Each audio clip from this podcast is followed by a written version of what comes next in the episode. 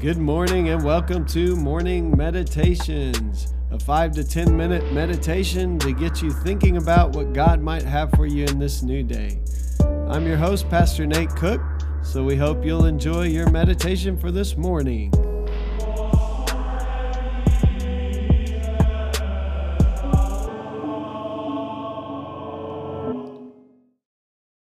Hey, this is Pastor Nate, and I just wanted to let you know that I'll be on sabbatical from January 4th, 2021 to April the 4th, 2021.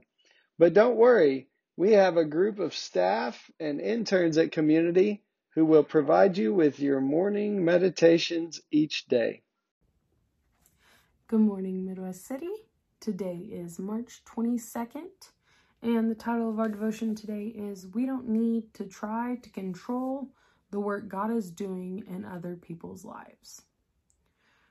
The verse for today is Ephesians 2, verse 10, and it reads We are God's handiwork, created in Christ Jesus to do good works, which, which God prepared in advance for us to do. One of my best friends from college turned out to be an amazing artist we gave him a hard time in school, telling him he'd always have a place to stay on our couch or in our basements. Then he surprised us all and made it as an artist. People pay top dollar for his paintings and his work to show up these days in museums all over the country.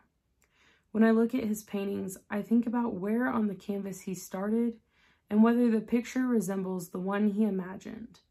I marvel over the ways he could capture a moment in his imagination and then move his hands and brush and put it on display for the whole world to see. I don't think I will ever understand how he does it. I often think about what he'd say if I had walked up midway through the process and told him he was going about it all wrong, that he needed more purple instead of red, or swirlies instead of dabs with the brush. It would be ludicrous because I'm not the one who imagined the painting. I know very little about how to make the strokes that move an image from his mind to a canvas. The truth is, I make a better observer than artist. It must look a little like me telling my friend how to hold the paintbrush when we try to control how God is working in other people's lives. He created them and he knows who they're becoming. He's got a plan in place to turn them into masterpieces, and he's got the brushes that he needs to make it happen. God sees the whole picture when he looks at his creation, and he knows exactly what we need and when we need it. Have you been reaching for the brushes in someone else's life are you racing God to finish the canvas he's painting in your life? Take a breath. God's going to do what only he can do in both our lives and the lives of other people. He doesn't need another artist to finish his work. His hope is that we'll delight in watching him as he completes what he started. This one I think is really, really good and really important so often I find myself trying to control my future and to help other people see the ways that God is working in their lives. When in reality, I don't hold the paintbrush. I don't control the way that the world turns. I cannot sit here and try and paint my own picture. God has placed a calling on each of our lives to make the choice to pursue him and to ask him to lead us to where we need to be. And by doing this, he is in some ways, I think, giving us the paintbrush, but he's also leading us into this beautiful picture that he is painting that is our lives.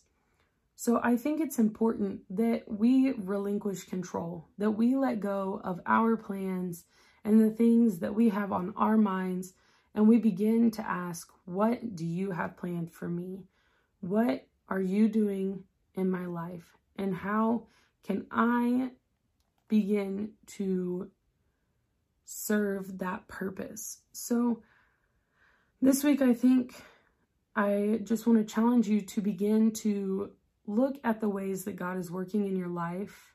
Let go of the things that you're trying to control and begin to really, really pursue the masterpiece that God is creating with your life.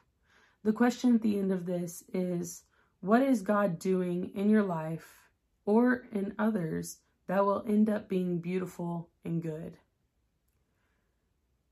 So this week, try to find the things that God is doing in your life that is beautiful and that is good. That's all I've got for you guys today. Um, if you want to comment in this video what God is doing in your life that's beautiful and good that you can see right now, or the things that you would like to see come to fruition, I would love to hear them.